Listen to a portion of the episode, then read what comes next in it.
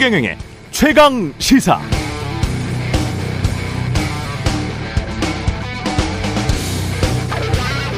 연봉 3천만 원 줘도 사람이 없다. 대학 식당 비상.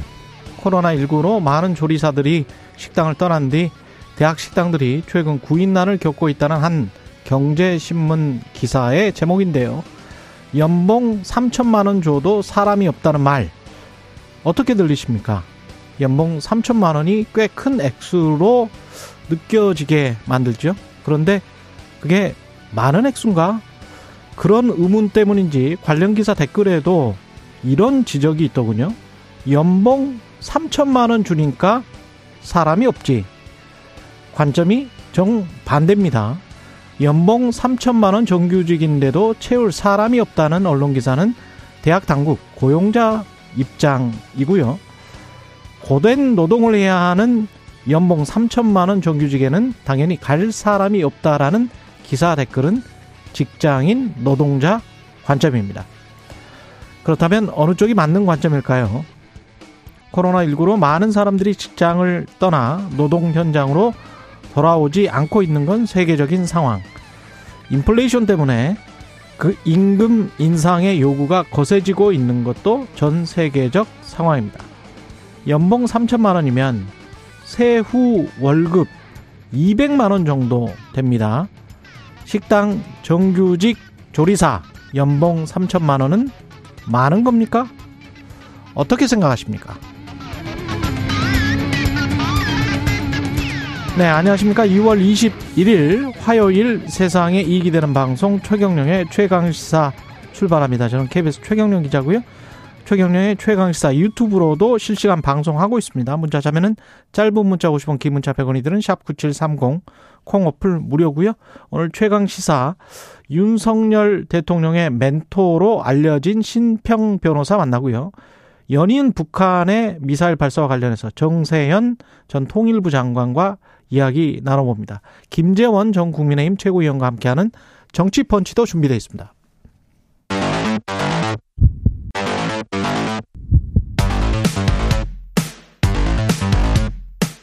오늘 아침 가장 뜨거운 뉴스 뉴스 언박싱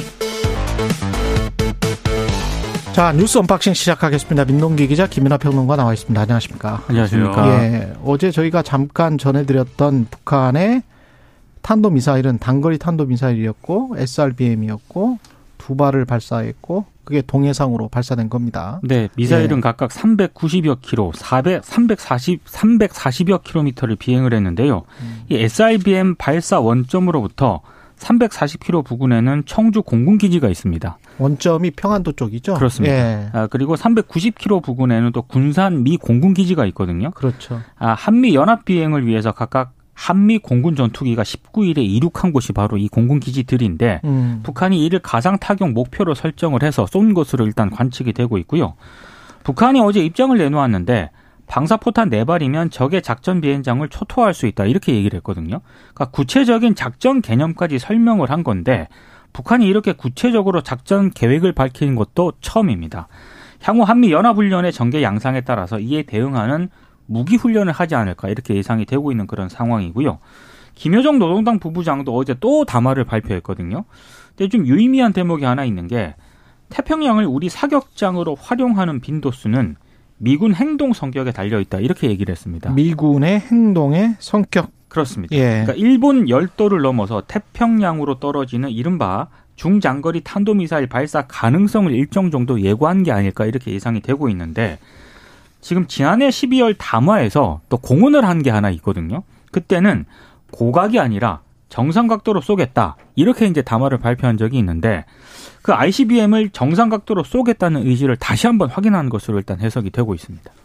그러니까 이게 뭐 핑퐁 게임처럼 이제 랠리가 이제 계속 이어지는 거죠. 그러네요. 그러니까 화성 15형을 쐈고 그다음에 거기에 대해서 또 비온비가 날아갔고. 그렇습니다 한미의 공중 연합 훈련이 있었고 그래서 비원비 랜서하고 F35가 이제 비행을 했고 거기에 대해서 이제 이 초대형 방사포라고 자신들은 주장하는 이 단거리 탄도 미사일 두 발을 또 발사하고 여기에 또 핵- 초소형 핵탄두도 뭐 장착 가능하다 뭐 이런 이야기가 나오고 그 있더라고요. 이제 그거는 북한, 북한 쪽 얘기인데 주장이죠. 이제 예. 검증을 좀 해봐야 됩니다. 예. 그러니까는 전술핵을 탑재할 수 있다라는 취지로 주장을 했는데 그러면 이것은 예를 들면은 ICBM은 멀리 날아가는 거니까 이제 뭐 남한을 겨냥했다고 얘기하기는 어려운 것이다라고 김여정 부부장이 막 주장을 했는데 음. 이 단거리 탄도미사일은 우리를 겨냥한 거죠 그러면 우리를 향해서 전술핵을 쓸 수 있다라는 주장을 하고 있는 것이고 그다음에 같은 여기 민족한테 전술핵을 쓸 수 있다? 그러니까 그런 주장을 막 합니다.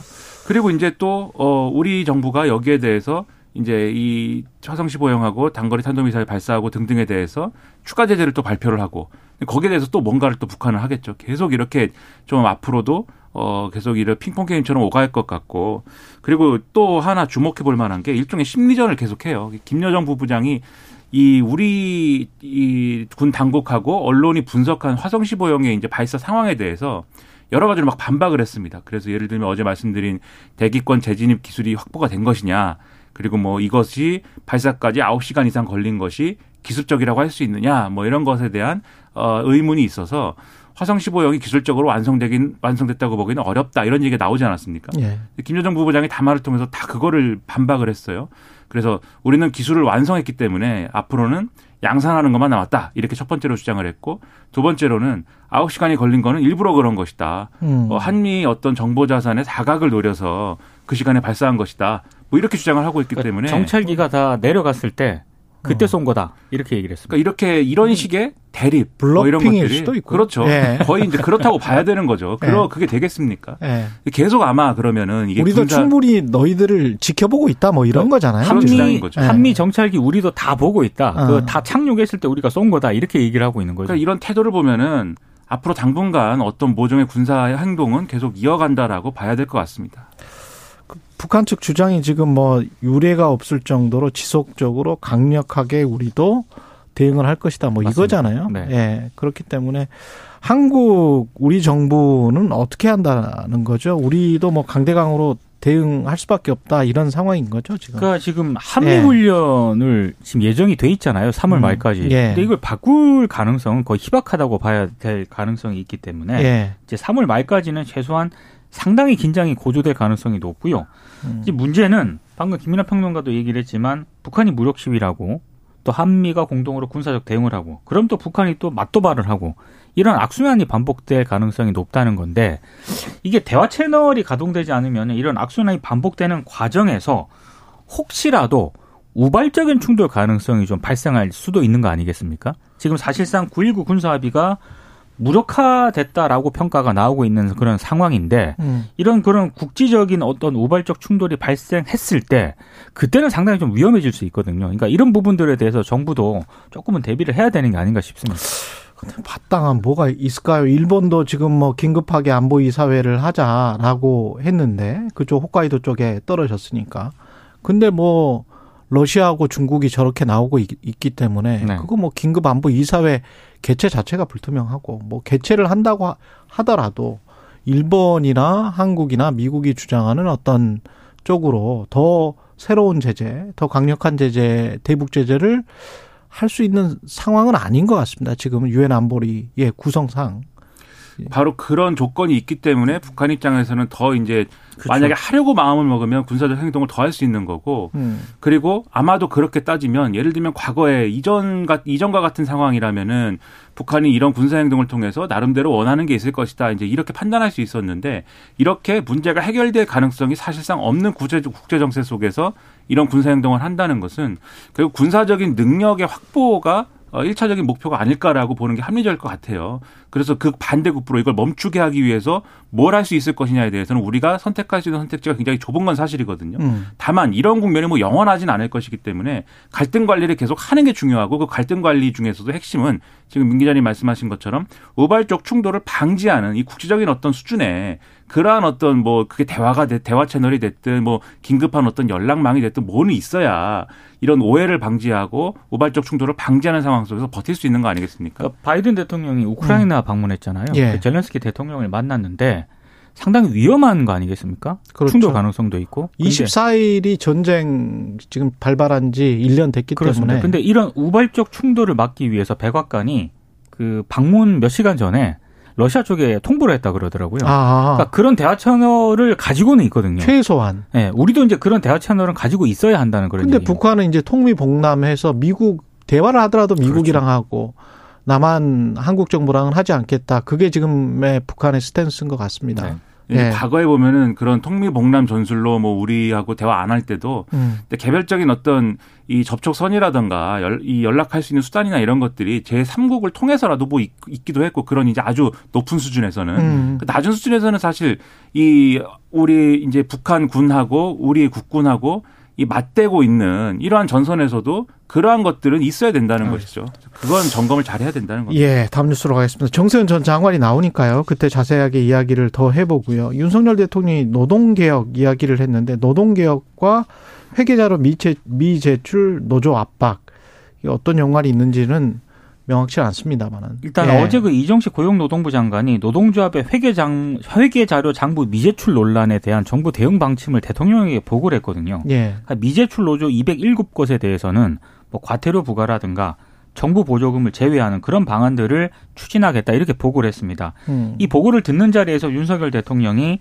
국민 혈세인 수천억 원의 정부 지원금을 사용을 하면서 사용 내역 공개를 거부하는 행위에는 단호한 조치를 취할 수밖에 없다 이렇게 얘기를 했고요. 그리고 지금 고용노동부가 앞으로 추진하겠다라고 하는 그런 조치 가운데 뭐 다른 조치들도 있는데 노조 회계 공지 시스템 구축이라든가 뭐 노조 불법 행위 처벌을 강화한 법 제도 개선에도 착수하겠다 이렇게 얘기를 했습니다. 음. 이제 언론들이 좀 주목을 했던 거는 이윤 대통령하고 이정식 그 고용노동부 장관이 한 발언인데요.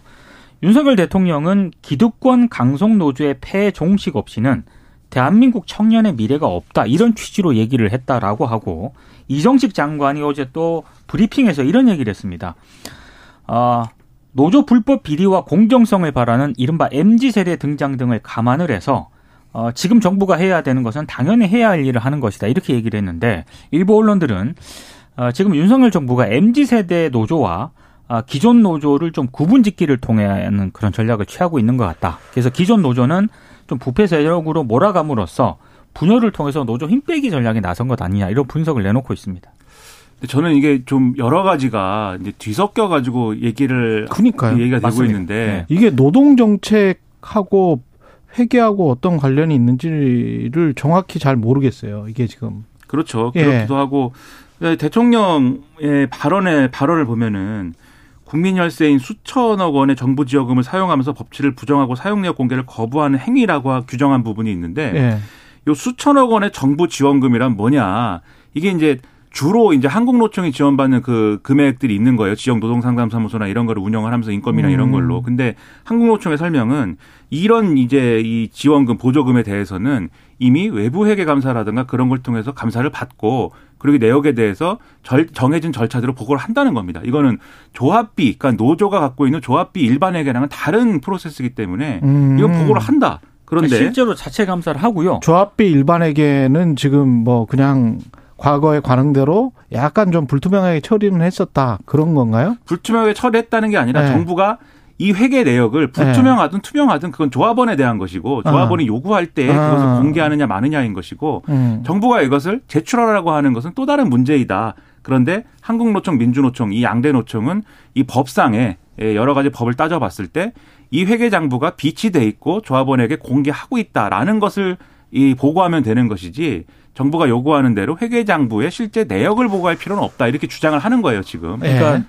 노조 회계 자료는 있지 않습니까? 예. 그건 조합원들에게 공개를 해야 되는 그런 그렇죠. 차원인 것이고 본인들이 노조비를 냈으니까. 그렇습니다. 그리고 정부 지원금을 받는 게 있는데 예. 그 정부 지원금 같은 경우에는 이미 외감을 하고 있다. 외부 감사를 통해서 어 감사를 하고 있고 그 아. 감사 결과를 노동부와 지자체에 보고를 하고 있다. 예. 근데 이제 이게 분리가 돼서 나와야 되는데 예. 지금 정부라든가 대통령 그리고 고용노동부는 이걸 지금 섞어서 한 무더기로 엮어서 지금 얘기를 하고 있기 때문에 지금 양대 노총이 그래서 반발을 하고 있는 그러니까 거예요. 이게 정리하면은 음. 그러니까 대통령의 인식이 사실에 가까우려면 수천억 원의 정부 지원금을 사용하는 주체하고 예. 사용 내역을 뭔가 회계 내역이든 뭐든 그것을 공개를 거부하는 이 사안하고 음. 그다음에 MZ 세대 노조 MZ 세대를 위협하는 강성 노조하고가 같은 거여야 되거든요. 예. 근데 이게 다 따로 따로입니다. 따지고 보면은 다 그- 다른 그러니까 사안입니다. MZ 세대하고 이 강성 노조하고의 대립각이 노조 회계하고 연결이 어떻게 되는지가 되게 궁금했어요, 저도. 그러니까요. 이게 연결이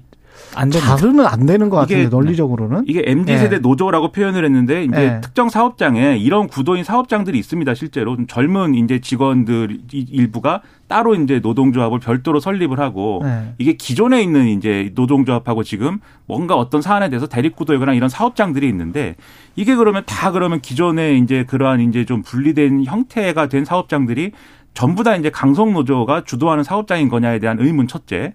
두 번째로 그 강성 노조들이 지금 수천억 원의 정부 지원금을 쓰고 있는 거냐 둘째. 그리고 이제 이, 이 정부 지원금을 쓰고 있는 강성 노조들이 회계장부 공개를 거부하고 있는 거냐. 이게 다 별개인데 이것을 묶어서 이제 노조 부패다. 이렇게 얘기하는 것은 오히려 이제 정치적인 어떤 구호인 것이지 이 실질적인 회계 장부의 어떤 투명성 제고와는 별 관계가 없다는 그러니까 이 것이죠. 노조법 14조를 보면은요. 예. 이 민주노총의 얘기인데 재정에 관한 장부와 서류를 주된 사무소에 비치하라고 규정을 하고 있습니다. 음. 근데 일단 민주노총의 얘기는 이건 노조 운영의 민주성을 위해서 구성원에게 공개하라는 그런 취지의 규정이지 음. 지금 고용노동부가 얘기하는 것처럼 행정관청이 이걸 관리 감독할 수 있는 그런 규정이 아니다. 그러니까 지금 고용노동부라든가 이런 게 상당히 좀 자의적이다라고 반발을 하고 있는 겁니다.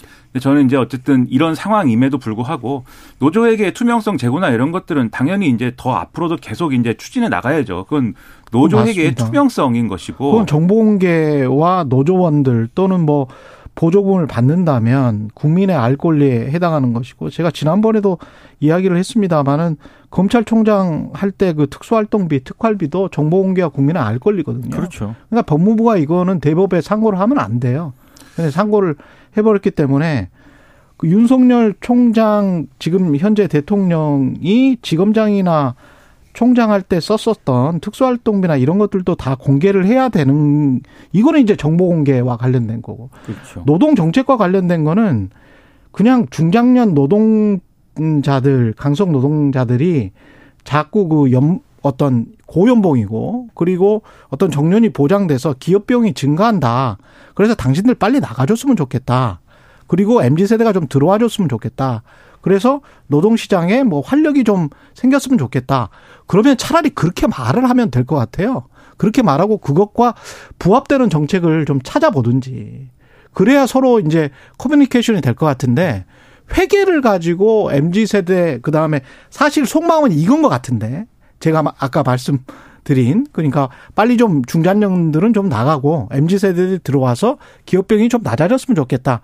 그리고 노동 유연성이 쪽 조금 더 원활했으면 좋겠다. 뭐 이건 것 같은데 그러면 차라리 그렇게 노동 정책을 가져가겠다라고 그냥 말하는 게 낫지 않습니까? 이제 정부와 네. 대통령실의 의도는 물론 이제 그런 정책적인 방향도 있을 텐데 음. 저는 이제 정치적인 방향도 있다고 생각을 합니다. 이게 결국 이렇게 다 묶어서 이렇게 노조는 결국 부패 세력이다 이렇게 얘기하고 싶은 것인 텐데 노조도 노조 나름이고 어딘가에 노조는 부패했을 수 있습니다. 회계 문제가 있을 수 있습니다. 그럼 그거에 대해서는 조합원들이나 또는 수사기관이 형사고발을 하고 이러한 어떤 이, 실, 이 실질적인 어떤 부패 사안에 대해서 수사를 하고 바로잡는 것이지 그게 아니라 전체를 대상으로 해서 이렇게 주장하고 있는 거는 노조가 일반적으로 부패했다 이렇게 가고 싶은 거잖아요. 그것으로 그걸 통해서 지금 말씀하신 정책적인 어떤 드라이버의 정, 정당성을 확보하려는 것일 수도 있고 또는 최근에 윤석열 대통령의 국정수행 지지율이 하락을 했는데 어, 거기에 대해서 이제 이러한 민생 드라이버에 더해서 노조에 대한 어떤 강력한 모습을 보임으로써 지지율의 제고를 노리는 것일 수도 있고 이런 여러 가지의 효과를 노리는 거 아니냐. 높아졌다는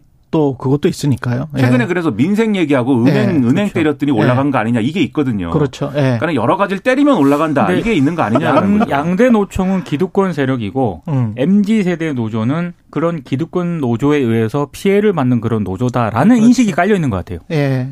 또는 그런 그런 인식을 심으려고 음. 하는 것일 수도 있고요. 수도 있고요. 그 현상과 현실에 관해서는 조금 더 정밀한 취재나 보도가 필요할 것 같고 그리고 어제 국민의힘 당대표 후보 2차 TV 토론회가 열렸는데 이거는 간단하게 지금 뭐 얼마 시간이 안 남았습니다. 그러니까 김기현 후보의 부동산 투기 의혹이 어제도 이제 초미의 관심사였고요. 어, 부동산 투기. 네. 예. 의혹이 어제 또 전당대회에서 상당히 좀 그 토론회에서 불거졌고 음. 일단 그 김기현 후보 같은 경우에는 당 선관위 클린 선거 소위원회 이 사안을 조속히 검증해 줄 것을 요청한 그런 상황입니다. 근데 앞으로도 이 토론회에서 이 문제는 계속 나올 것 같고요.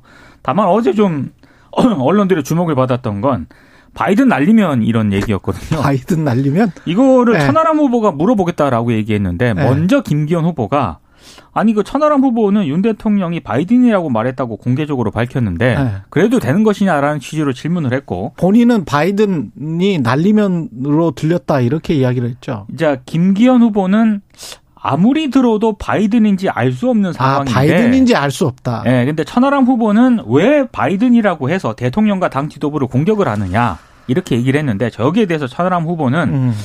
아니 그 당시 여러 상황이라든가 그 이후에 대통령실 홍보수석 등의 발언을 종합을 했을 때 바이든이라고 보는 게 합리적이라고 생각을 한다 이렇게 얘기를 했습니다. 원래 그 천하람 후보가 앞서 말씀하신 대로 물어본다라고 예고만 했지 안 물어봤는데 김기현 후보가 먼저 얘기 꺼냈거든요. 그렇죠. 아무래도 자꾸 이 KTX 부동산 얘기만 계속하니까 일종의 고육지책인 것이죠. 차라리 바이든 날리면 얘기를 하라 그래 낫다 뭐 이런 전략인 것 같은데 별로 뭐 좋은 효과는 아닌 것 같습니다. 그 프레임에 왜 본인이 1위가 그냥 들어가 버리는지 모르겠습니다. 고육지책인 것이 전략은 좀 좋지는 않은 전략인 예, 것 같습니다. 뉴스 언박싱 민동기 기자 김민아 평론가였습니다. 고맙습니다. 고맙습니다. KBS 라디오 최경영의 최강시사 듣고 계신 지금 시각 7시 41분입니다. 오늘 하루 이슈의 중심. 당신의 아침을 책임지는 직격 인터뷰. 여러분은 지금 KBS 일라디오 최경영의 최강 시사와 함께하고 계십니다. 네, 국민의힘 전당대회에서 김기현 당대표 후보가 과반을 약간 넘는 지지율로 무난히 당선될 거다. 이렇게 지금 판을 읽고 계신 분, 심평 변호사 전화로 모셨습니다. 안녕하세요. 네, 안녕하십니까. 네, 변호사님. 변호사님 옛날에 쓰신 책을 예. 제가 아주 감명 깊게 잘 읽었습니다. 명예훼손. 아이고, 예, 고맙습니다. 김기현 캠프 후원회장 음, 사퇴했지만 그래도 지지하고 예. 조언해 주시는 거죠, 지금? 예, 예, 그렇습니다. 예. 그, 왜 이 정도로 과반을 약간 예. 넘는 지지율로, 그러니까 결선에서 그냥 끝난다? 첫 결선에서 끝난다? 이런 생각이신 거예요? 아니죠. 뭐, 그 세상이라는 게, 이게 뭐, 확정적인 게 어디 있겠습니까? 예. 아, 그럴 가능성이 있다는 거죠. 그럴 가능성이 뭐, 그러나, 있다. 그, 김기현 후보가 어, 설사 그 2차 투표로 가더라도 그 어, 당선되는 것은 확실하다고 뭐 보고 있습니다. 예. 왜 그렇게 판단하시는 건가요?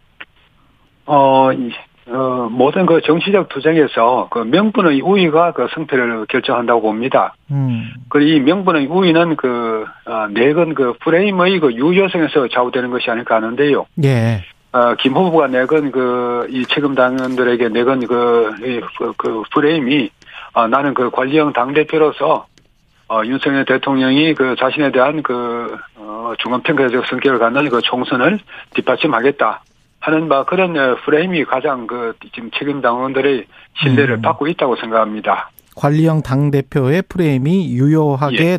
맞아들고 있다. 그런데 예, 다른 예. 쪽은 이제 중도 확장형을 이야기하고 있지 않습니까? 예. 그런 그, 주장을 하고 있는 안철수 후보나 이런 쪽은 적합하지 않다라고 보시는 거예요? 어, 안철수 후보의 그 중도 확장론도 그 상당히 그, 어, 그 힘이 있죠. 예.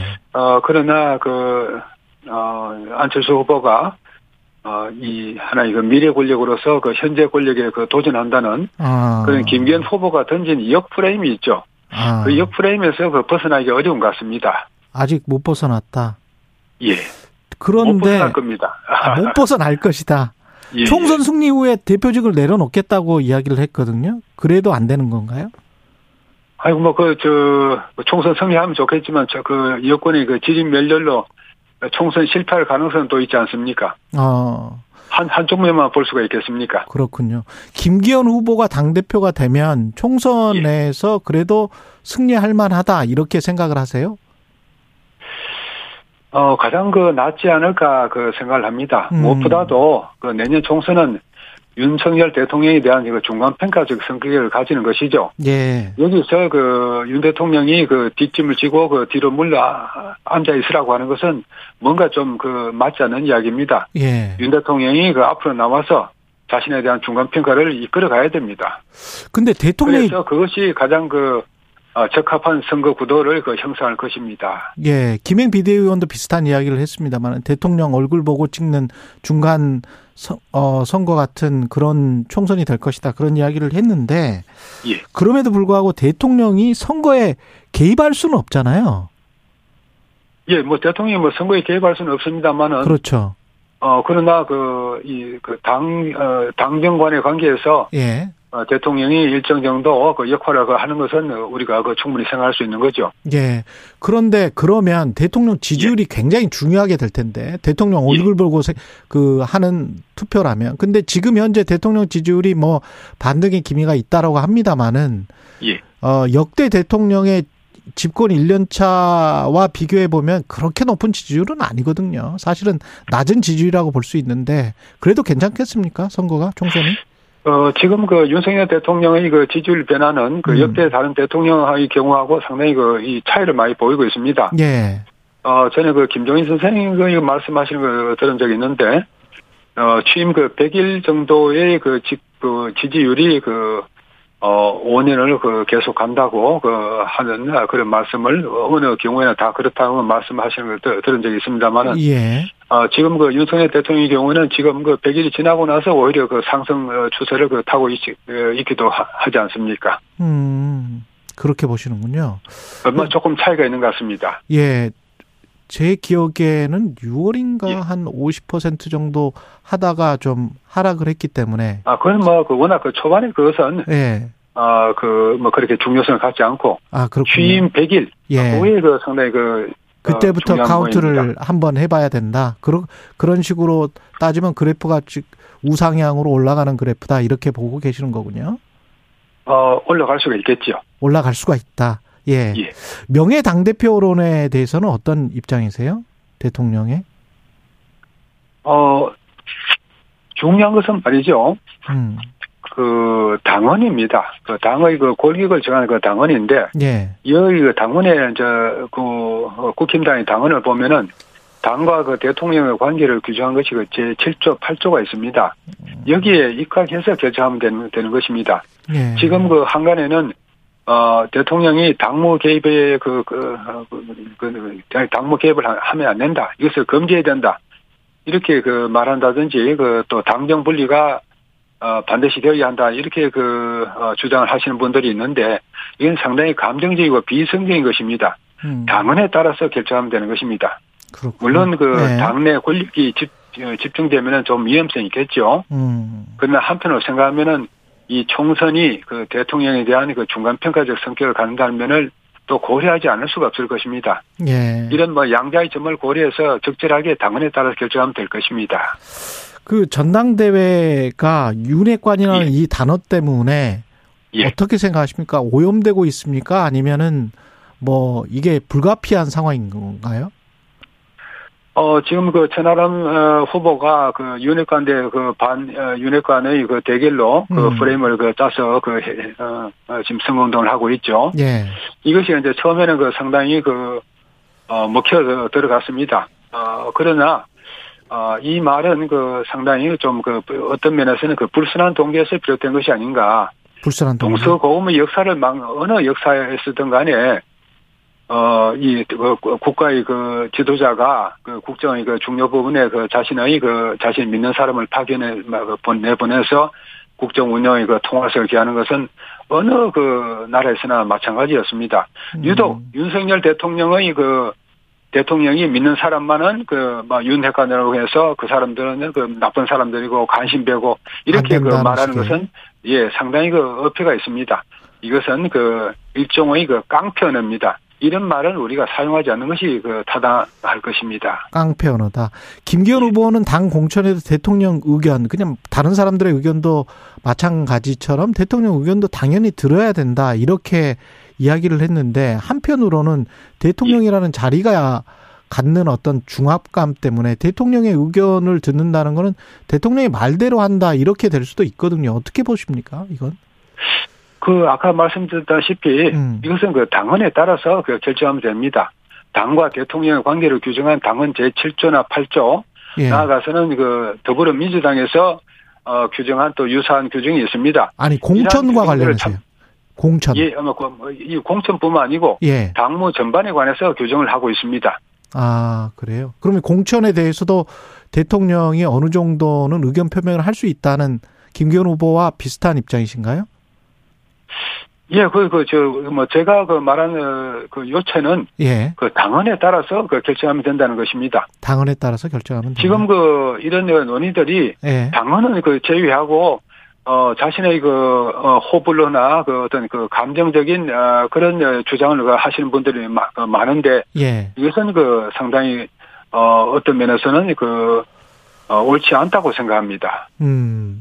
정계 개편은 금년이나 내년 초에 될까요? 어디가 될까요? 어, 만약에 저는 된다면? 말이죠. 예. 지금 그 야권도 상당히 취약하고 여권도 취약한 것이죠. 예. 야권은 그 뭐 잘 아시다시피 이재명 그 당대표 계와 그 나머지 야당 연들 간에 이미 그 감정의 그 계곡이 생겨버렸죠. 음. 여권도 마찬가지입니다. 이준석 그 유승민 어, 계가 음. 지금까지 대통령이 취임하고 나서 어, 대통령을 향해서 끊임없는 저주의 말을 그 퍼부어 왔죠. 음. 이런 그 어, 세력들이 과연 국민의힘 내부에서 어, 어떤 그 상호 일치의 그 저, 어떤 그 최소한의 그 정파적 이익을 같이 하는 집단으로 어, 볼 수가 있겠는가. 음. 뭐 그런 면에서 여권도 그 분열의 소지가 있는 것이고 야권도 마찬가지입니다.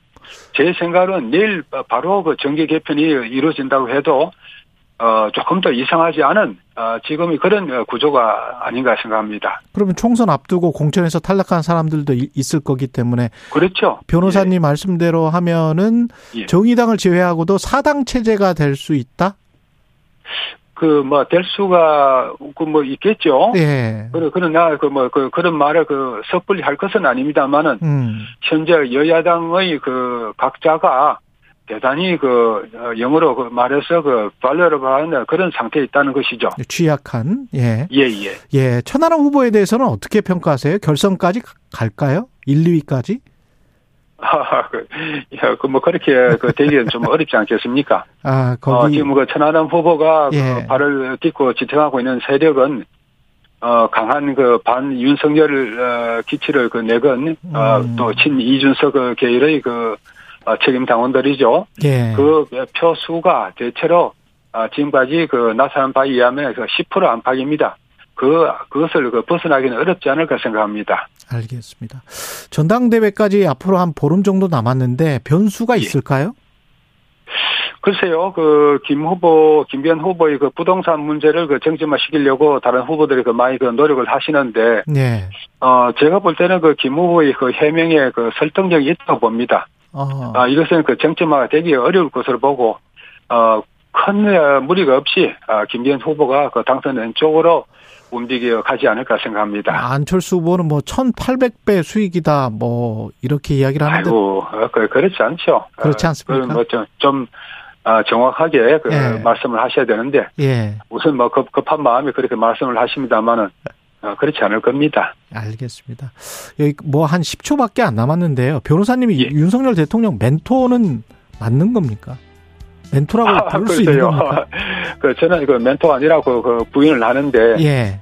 그러나 그아뭐제 글을 아 윤석열 그 대통령께서 그 항상 그 받아보시고 또 그 피드백을 그 저한테 그렇군요. 주시는 것이 아니고 예. 제 주위에 있는 그 다른 알겠습니다. 분들한테 그 주시는 것을 봐서는 여기까지 뭐- 예 신평 변호사였습니다. 고맙습니다, 변호사님.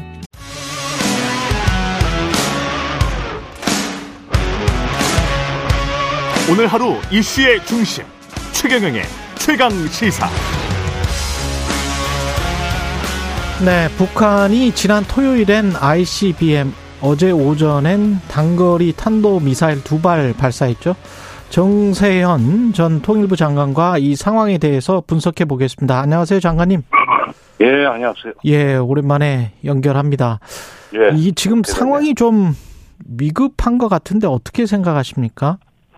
어, 위급하죠. 지금, 어, 22일부터, 20일부터 워싱턴, 그, 워싱턴, 아유, 정확하게는 그게 어디 버지니아 쪽인데, 네. 약간 미 국방부에서 한미 간에 확장 억제 그 운영 뭐 연습이라는 걸 하지 않습니까? 시뮬레이션 비슷하게. 그리고 예. 조지아주 쪽에 뭐 킹스베이라는 바다 쪽으로 가서는 SLBM을 발사하는 것도 뭐 훈련을 같이 한답니다. 확장 억제 수단 활용 차원에서. 예. 이것 때문에 지금 사전 뭐 그 억제 말하자면 북한식 확장 억제입니다. 아. 아, 북한식.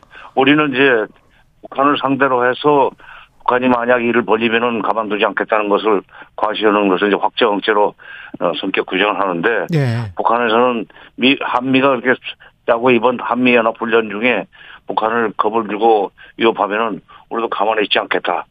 음. 아, 북한식 확장 억제의 에, 그 행동을 하는 거죠.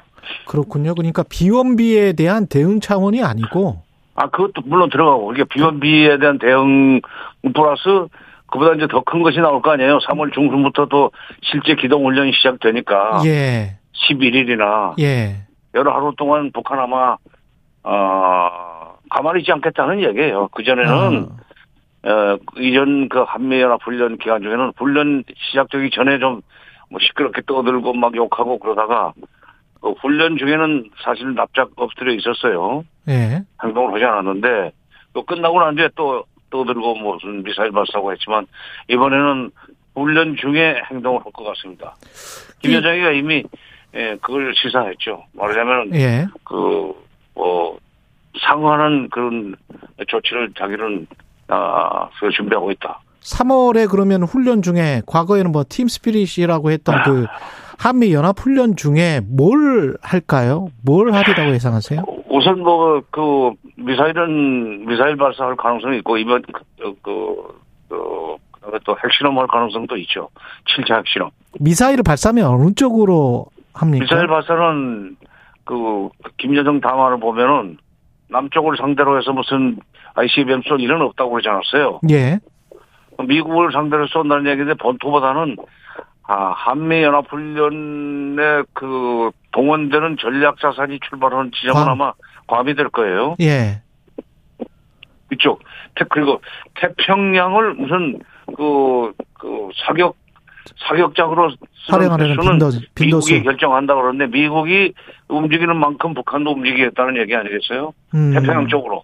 예. 그 괌에 그쪽 태평양 쪽에 있지 않습니까? 그렇죠. 서태평양이지. 아, 그럼 괌 기지 쪽으로 쏜다. 그, 그 정도 날아갈 수 있는 미사일을 쏠 것이다. 근데 지난번에 쏜 거는 오산 청주 군산 쪽 그 정도 반경이었단 말이죠. 400km 정도? 음, 그러니까 395km짜리는 예. 군산 군산 공항 군산이 이제 미, 한미 공군이 다 공유를 하는 공항이고 그런데 예. 어 그 다음에 340 아, 337km짜리는 아마 청주 공항을 때릴 수 있다는 메시지인데 음.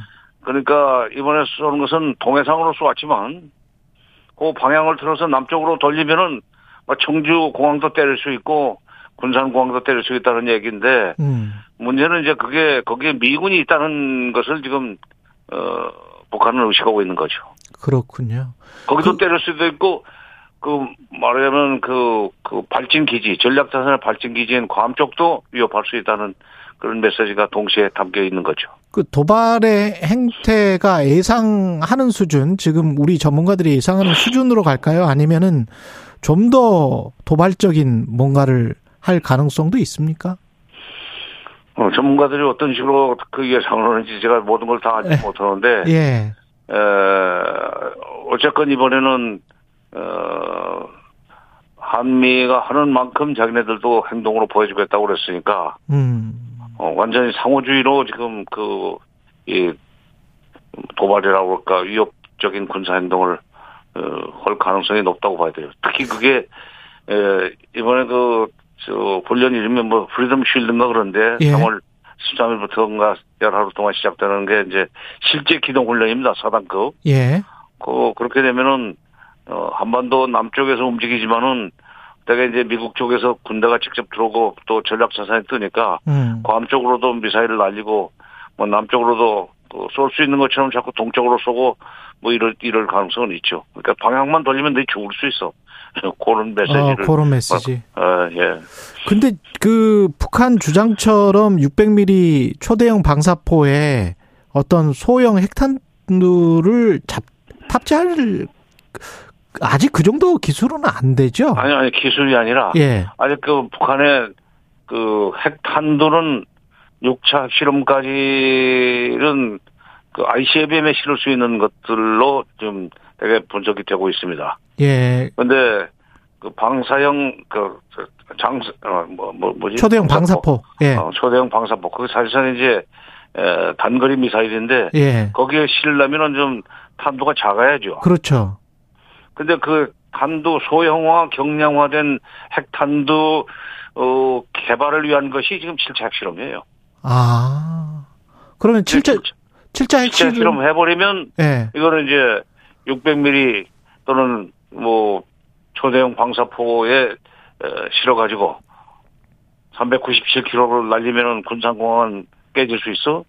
330 뭐 그 7km인지 거기에 실으면은 어 천주공항 청주공항 깨지는 거야 이런 얘기가 되죠. 아직은 그러니까. 거기 실을 수 있는 핵탄두 개발했다 핵탄두까지 개발했다고 어는 한미가 다그 그 인정하지 않고 있습니다. 실제 핵실험 하면은 이제 얘기가 좀 달라지죠. 근데 7차 핵실험은 언제나 그 땅이 아직 무른 상태라 땅이 좀 음. 단단해지는 뭐 봄 이후에 그러면 가능합니까? 아니 그건 그런 그꼭 그 땅이 녹아야만 되고 그러는 건 음, 아닙니까? 겁니다. 예. 날씨만 흐리지 않으면 되죠. 날씨만 아, 흐리지 않으면 그렇습니까? 되는데 예. 그게 좀 공사가 저희 그 저쪽 그 동창리 에, 아 풍계리 풍계리 핵실험장을 2018년 4월달에 사진에서 폭발을 했다가 어 작년 3월 5일부터 공사를 시작했어요. 공사를 시작해가지고 이미 뭐 끝났을 겁니다. 그런데 이제 시점만 타이밍만 지금 예, 조율을 하고 있었을 텐데 그동안은 아마도 중국이 좀 뒤에서 자제를 시키지 않았겠는가. 음. 그런 질착 실험까지 하고 나면은 미국이 이제 계속 또 중국한테 다 대고 문제 해결하지 그런데 협조하지 않았다고 또 압박하고 미중 관계가 복잡해지는 것을 걱정하는 시진핑 주석의 권고로 좀 자제 했던 걸로 지금 저는 보고 있습니다. 그런데 네. 이제 미중 미북 관계가 이렇게 계속 험악해지면 음. 험악해지면 시진핑도 못 말리죠. 그렇군요. 미국은 어떻게 입장을 정리를 하고 있을까요? 그 미국이 지금 북한의 비핵화가 자기들 최종 목표라는 얘기를 그 그야말로 입보로처럼 그 되뇌이고 있는데 예를 들면은 어 문제 어 문제는 이제 윤석열 대통령이 갑자기 그 자체 독자 핵무장 얘기를 한 번 한 적이 있잖아요. 예. 그때 미국에선 그 남한의 독자적인 핵무장을 뭐 찍어 누르는 얘기였었죠, 사실은. 어, 그렇죠. 미국의 북핵 정책은 아직도 비핵화다. 그러니까 비핵화 시킬 에, 그 준비를 해야지 독자적으로 핵무장을 한다는 얘기는 북한의 핵 보유를 사실상 인정하는 결과가 돼버린다는 식으로 그걸 이제 눌러놨는데 그 미국의 속셈이 실제 비핵화인지 저는 의심을 합니다. 비핵화가 아니고 그러면은 뭘까요? 비확산.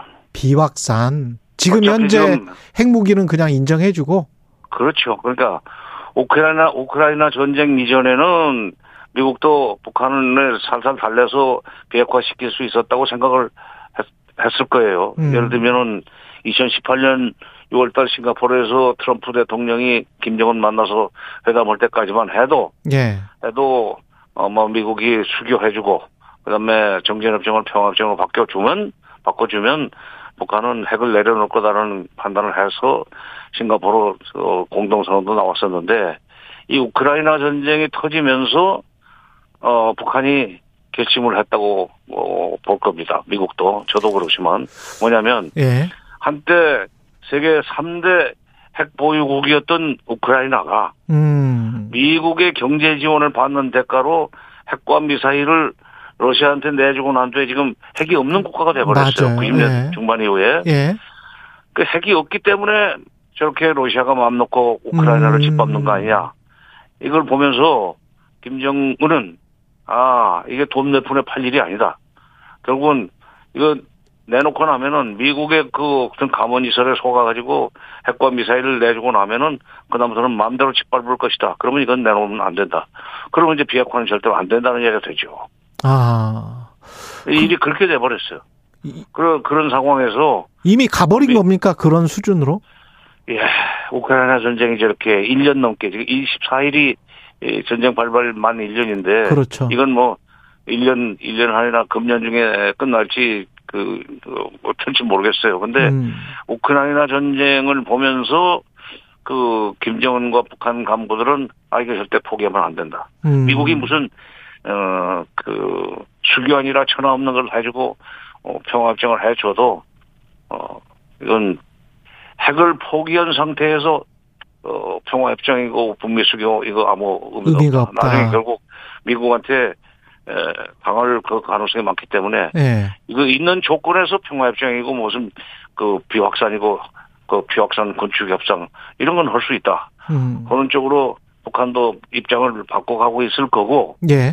미국도 아마 그런 북한을 상대로 해서 결국은 비확산 쪽으로 가야 되는 것이 아닌가 예. 하는 생각을 하리라고 보는 것이 지난 16일 날 그 미국이 비공개로 소집한 안보리 회의의 의제가 뭐 어, 알려지기로는 비확산과 북한 이렇게 돼 있었다는 겁니다. 어. 비핵화가 아니라 비확산이라는 말을 미국이 쓰기 시작했다면 예. 미국의 생각은 이미 그쪽으로 건너가고 있다는 뜻이 드는데 예. 계속 계속 미국이 공개적으로 얘기하는 비핵화만 그들의 진정한 정책의 의도라고 생각을 하고 어 그 한미 협조를 하다가 나중에 뒤통수 맞는 거 아닌가 우리가 이건 윤석열 정부냐 무슨 문재인 정부냐 다음 아니고. 정부냐를 따질 필요가 없습니다. 따지 따지 그 뭐 관계 없이 왜냐하면 우리 정부는 정- 역대로 다 한반도의 비핵화를 주장을 해왔기 때문에. 글쎄 예. 근데 지금 우크라이나 전쟁 이후에 상황이 바뀌었다 얘기해요. 그러면 한반도의 비핵화를 주장해 오고 그걸 통해서 이제 미국과 공조를 하면 그렇게 방향이 갈 수 있다 이렇게 쭉 이야기를 해왔는데 윤석열 정부 어 입장에서는 어떻게 그러면 대응을 해야 됩니까? 만약에 저렇게 미국이 스탠스를 바꾼다면 태도 변화가 있다면 근데 뭐그 윤석열 정부가 그 미국한테 감히 뭐 그런 식으로 지금 어 그 소위 그 얼버무리가 퉁치고 넘어가려고 하지 말라는 식으로 대들 수 있는 용기가 있는지 그건 내 의문입니다. 그러면 뭐 비- 아니 아니 예, 미국한테는 그렇죠. 당시 지금 공개적으로 공식적으로 말한 게 비핵화야. 음 그럼 말한 대로 해. 그렇죠. 그 명물은 있는 이거- 거죠. 예. 입으로 말한 거 따로 속셈 따로 이렇게 놀지 마. 음. 외교 그렇게 하면 안 되지 하는 식으로 따져야 되는데 음. 그러려면 저그저 외무장관도 그렇고 대통령 뭐 외교안보 참모도 대차게 나가야 돼요. 예. 그리고 국민 여론 핑계를 대야 됩니다. 아. 국민 여론 국민 여론이 우리 국민들은 미국의 말을 진심으로 믿고 있었단 말이에요. 비핵화 해 주는 걸로. 그렇죠. 근데 지금 와가지고 말이야 슬그머니 아 이거 잘 안 되니까 그냥 대충 여기서 비확산 정도로 끝내고 음. 그 대신 북한인 너희들한테 장난치지 못하도록 내가 막아는 줄게. 그런 식으로 넘어가자고 어, 하는 경우에 음. 우리 국민들의 반미 여론이 일어나는 건 너희 책임질래. 우리는 우리 대한민국 정부는 그거 못 막는다 하는 식으로 소위 국민 핑계를 대고 미국을 협박할 줄도 알아야 됩니다. 일본은 했어요. 60년대 예. 이 안보 논쟁 시절에 예. 여론 때문에 여론 때문에 미국만 들어 미국 미국 우리가 미국 밑으로 못 들어간다. 음. 그때 미국이 알았다 하는 식으로 일본의 요구를 상당한 정도로 들어줬죠. 지금 뭐 다른 이야기일 수도 있겠습니다만 김여정이 재등장하는 겁니까? 아니면은 원래부터 그 자리에 있었던 게 다시 부각이 되는 겁니까? 그 원래 원래부터 그 자리에 있었고 그다음에 예. 김여정이가 나서서 해야 될 그런 지금 상황이 생겼기 때문에 김여정이는 음. 어그 조건이 그 조건에 따라서 상황에 따라서 자기 역할을 하는 거죠. 이 김주혜하고는 별개입니다. 김주혜는 예. 김여정이는 대남 대미 저희 그, 그 메시지 그 발신하는 행위의 주체일 뿐이고 음. 당 부부장인데 그 계급이 좀 내려가긴 했지만 예.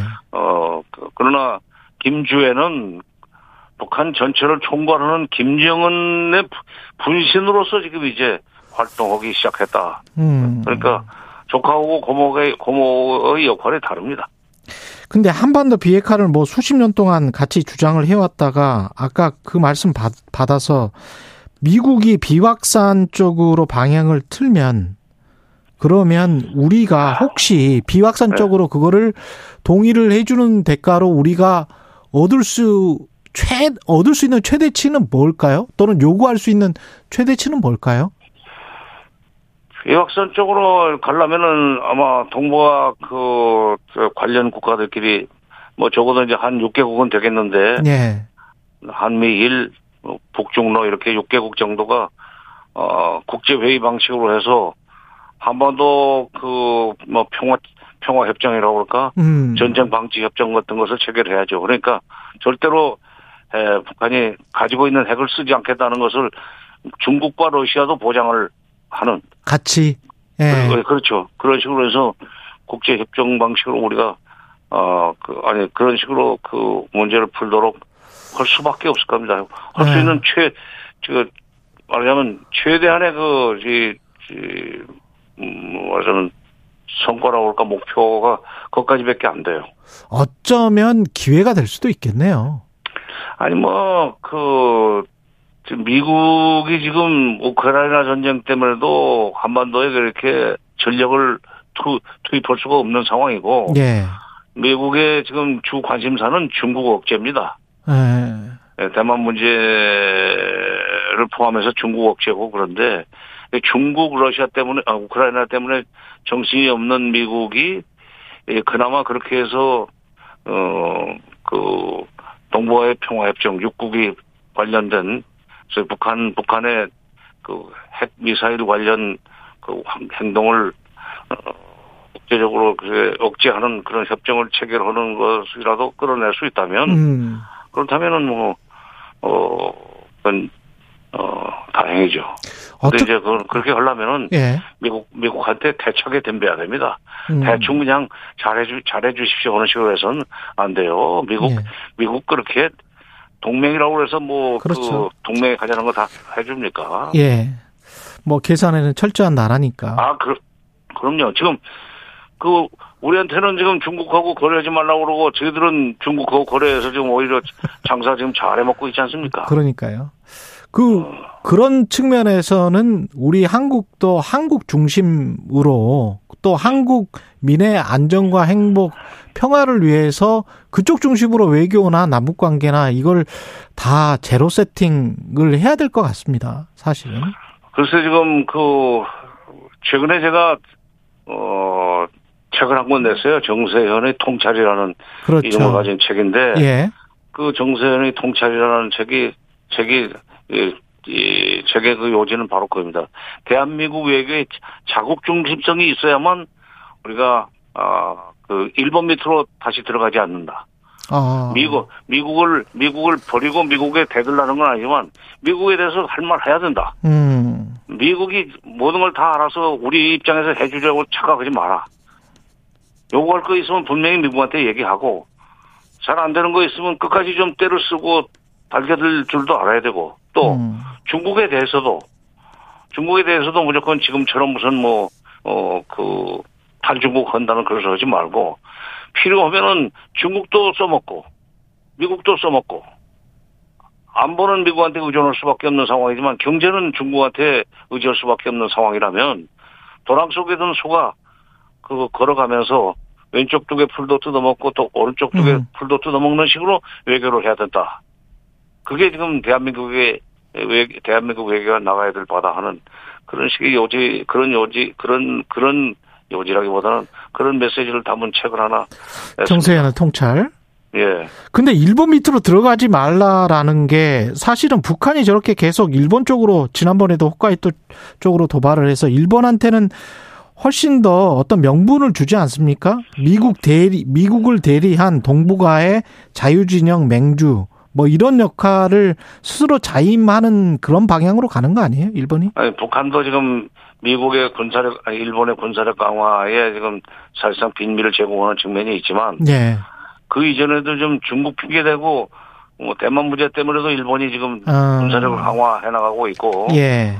지금 최근에 인도 태평양이라는 그, 그, 그, 뭐 구상, 인도 태평양 구상했죠. 예. 그걸 지금, 어, 전략으로까지 그 발전시키고 있는데, 이제 필리핀도 끌어들이고, 막 호주도 끌어들이고, 이런 식으로 일본이 지금 그, 그, 뭐 군사력을 강화하면서 군사력을 마음대로 쓸 수 있는 것을, 어, 그 원활화, 그러니까 음. 막그저 어, 군사 일본의 그 대외 군사 활동을 원활하게 할 수 있는 예. 그런 방향으로 정책을 추진하겠다는 음 거죠. 앞으로 음. 5년 동안에 확실하게 예.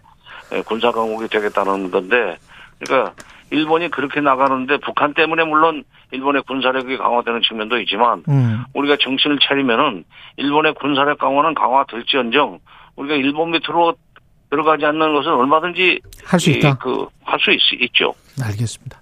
자국 중심성을 가져야 된다. 현 정부에 그렇죠. 예, 대한 예, 조언이기도 예, 하겠습니다. 여기까지 예. 말씀 듣겠습니다. 정세현 전 예. 통일부 장관이었습니다. 고맙습니다. 예, 감사합니다.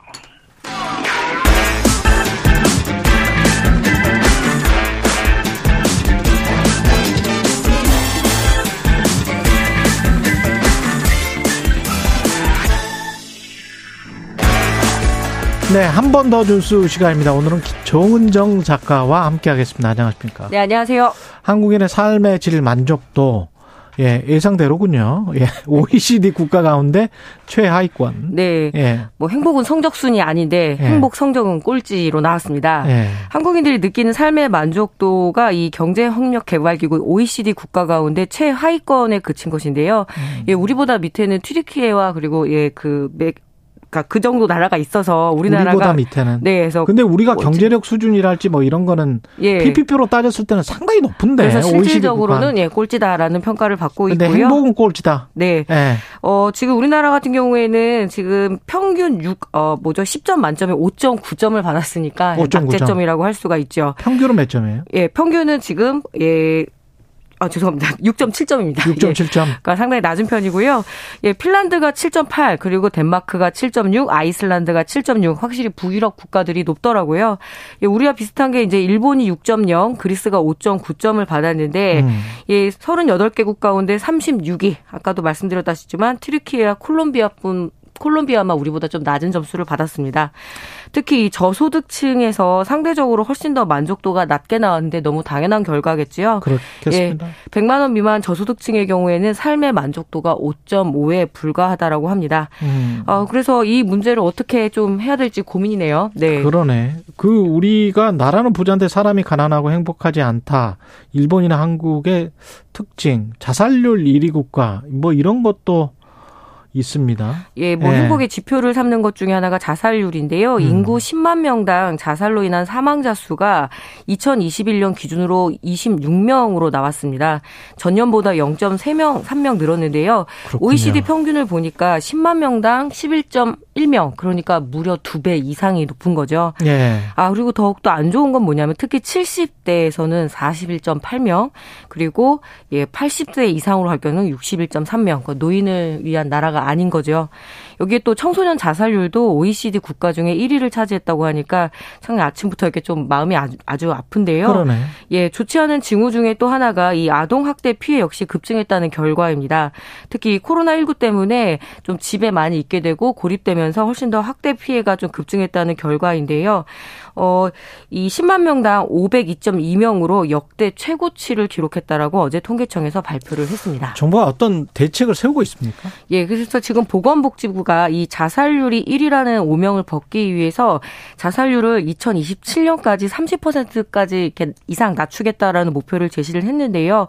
뭐 여러 가지로 어떤 사후 관리나 어떤 적극적인 그 상담에 나서겠다라는 건 좋았는데 하필이면 어제 하루 종일 번개탄 이야기가 오고 갔습니다. 예. 이 자살 에 많이 쓰이는 이 번개탄이라든가 농약에 대해서 어떤 그 독성을 낮추겠다 뭐 이런 이야기를 하는 바람에 결국에는 이런 근본적인 처방, 어떤 이런 겨- 극심한 경쟁 구도라든가 빈부격차 이런 문제에 대한 접근이 아니라 번개탄 없앤다고 될 일이냐 이러면서 좀 많은 혼란들이 오고 갔는데요. 음. 아무것도 안 하는 것보단 낫지만 지금 어떤 그 계속 연속적으로 지금 한국이 거의 꼴찌를 하다시피 하는데 이건 결국은 좀 사회의 문제인 거잖아요. 그래서 이 부분에 대해서 충분히 토론하고 또 좀 대응을 해야 되겠죠.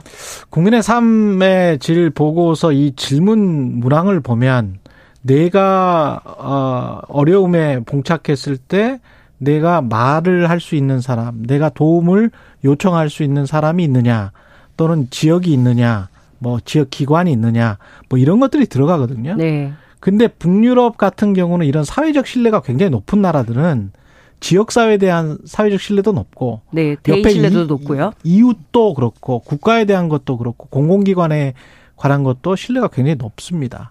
그게 행복으로 이어지는 거거든요. 제가 이 보고서를 그 문항들을 쭉 봤는데 한국이 낮을 수밖에 없어요. 네, 경제 지표는 네. 아주 좋은 나라지만 예, 사람의 인프라나 삶은 예, 하드웨어 쪽은 그렇지만 소프트웨어 쪽 있잖아요. 이런 쪽 그러니까 누, 누군가에게 의지할 수 있는 심적으로 의지할 수 있는 어떤 것들 있지 않습니까? 예, 무한 경제. 체제 이렇게 내버리는 게 너무 그렇죠. 어렵죠. 네. 그렇죠. 그런 것들이 한국이 굉장히 부족합니다. 저거 저 보고서 나올 때마다 그렇더라고요. 네, 네, 예. 그렇습니다. 수소 연료 전지 발전소 건립을 반대하는 지역이 있습니다. 지금 이게 지역의 새로운 갈등이 됐네요. 아, 예, 뭐 예. 전국에 한 20곳 정도에서 이렇게 새로 한번 설치를 해 보려고 하는데요. 20곳? 예, 수소 연료 하면은 상당히 이게 청정 에너지로 이렇게 탄소 중립 그 정책에 발맞추는 에너지 정책이라고 생각을 했었는데요. 뭐 일례로 지금 경기도가 여주시, 포천시, 연천군에 음. 이 수소 연료 전지 발전소가 들어오려고 하는데 예. 안정성 문제나 환경 오염 문제 혹은 이제 그 어떤 민주적 절차 이런 문제를 들고 어제 여주시 북내면 신남리 주민들이 반대를 하겠다라는 의견을 계속 표명을 하고 있는데요. 뭐 때 맞춰서 이 그 안전성에 대한 문제가 계속 제기되다 보니까 음. 이천에 또 이 연료 전지 발전소가 있습니다. 예. 그래서 이곳을 한 30명의 주민들이 방문을 했다라는 어떻게 대대적인 보도가 있었는데 실제로 발전소가 들어오는 북내면 신남리 주민 같은 경우에는 우리 동네 사람들이 간 것도 아니고 우리는 이걸 언론을 통해서 봤다. 아. 그래서 이거 경기도에 그냥 어떤 홍보 기사 아니냐라고 하면서 지금 극심한 반발을 하고 있는 그런 상황입니다. 이것도 아까 말씀드린 사회적 신뢰와 가- 관련이 있는 있는 것 같습니다. 사실은 갈등 조정의 역할을 해야 되는 공공기관들이 있고 공무원들이 있는데 그런 역할이 굉장히 좀 낮은 것 같아요. 우리가 네. 예. 특히 뭐 수소연료가 청정 에너지라고 생각을 했는데 수소하면 우리가 물에서 분리를 해서 어떤 음. 그런 환경 물, 환경 오염 물질이 전혀 나오지 않을 거라고 생각을 했는데요. 예. 그거는 그린 수소고 지금 현재 한국에 들어서는 이 수소 연료 그렇죠. 그 발전소 같은 경우에는 gray 수소라고 해서 음. 결국에는 천연가스 LNG에서 수소를 분리해서 만들어야 되기 때문에 맞습니다. 이산화탄소가 나오지 않는 건 아니라고 합니다. 이산화탄소가 나오죠. 예, 그리고 무엇보다 주민들이 우려하는 것은 2019년 5월에 강릉 산업단지에서 이 수소 탱크가 폭발을 해서 음. 사망 사고가 있었던 게 있었거든요. 안전 문제는 어떻게 할 거냐? 예. 그래서 이 안전하다라고 아무리 설명을 하더라도 주민들이 충분히 이해를 할 수 있고 특히 이렇게 언론 보도를 통해서 음. 자기 마을의 일을 접하게 되면 신뢰도가 상당히 떨어지게 되거든요. 그래서 그렇습니다. 그런 어떤 합의 과정들을 좀 길게 가져가야 되지 않을까 싶습니다. 한 번 더 뉴스 정은정 작가였습니다. 고맙습니다. 네, 감사합니다. 예.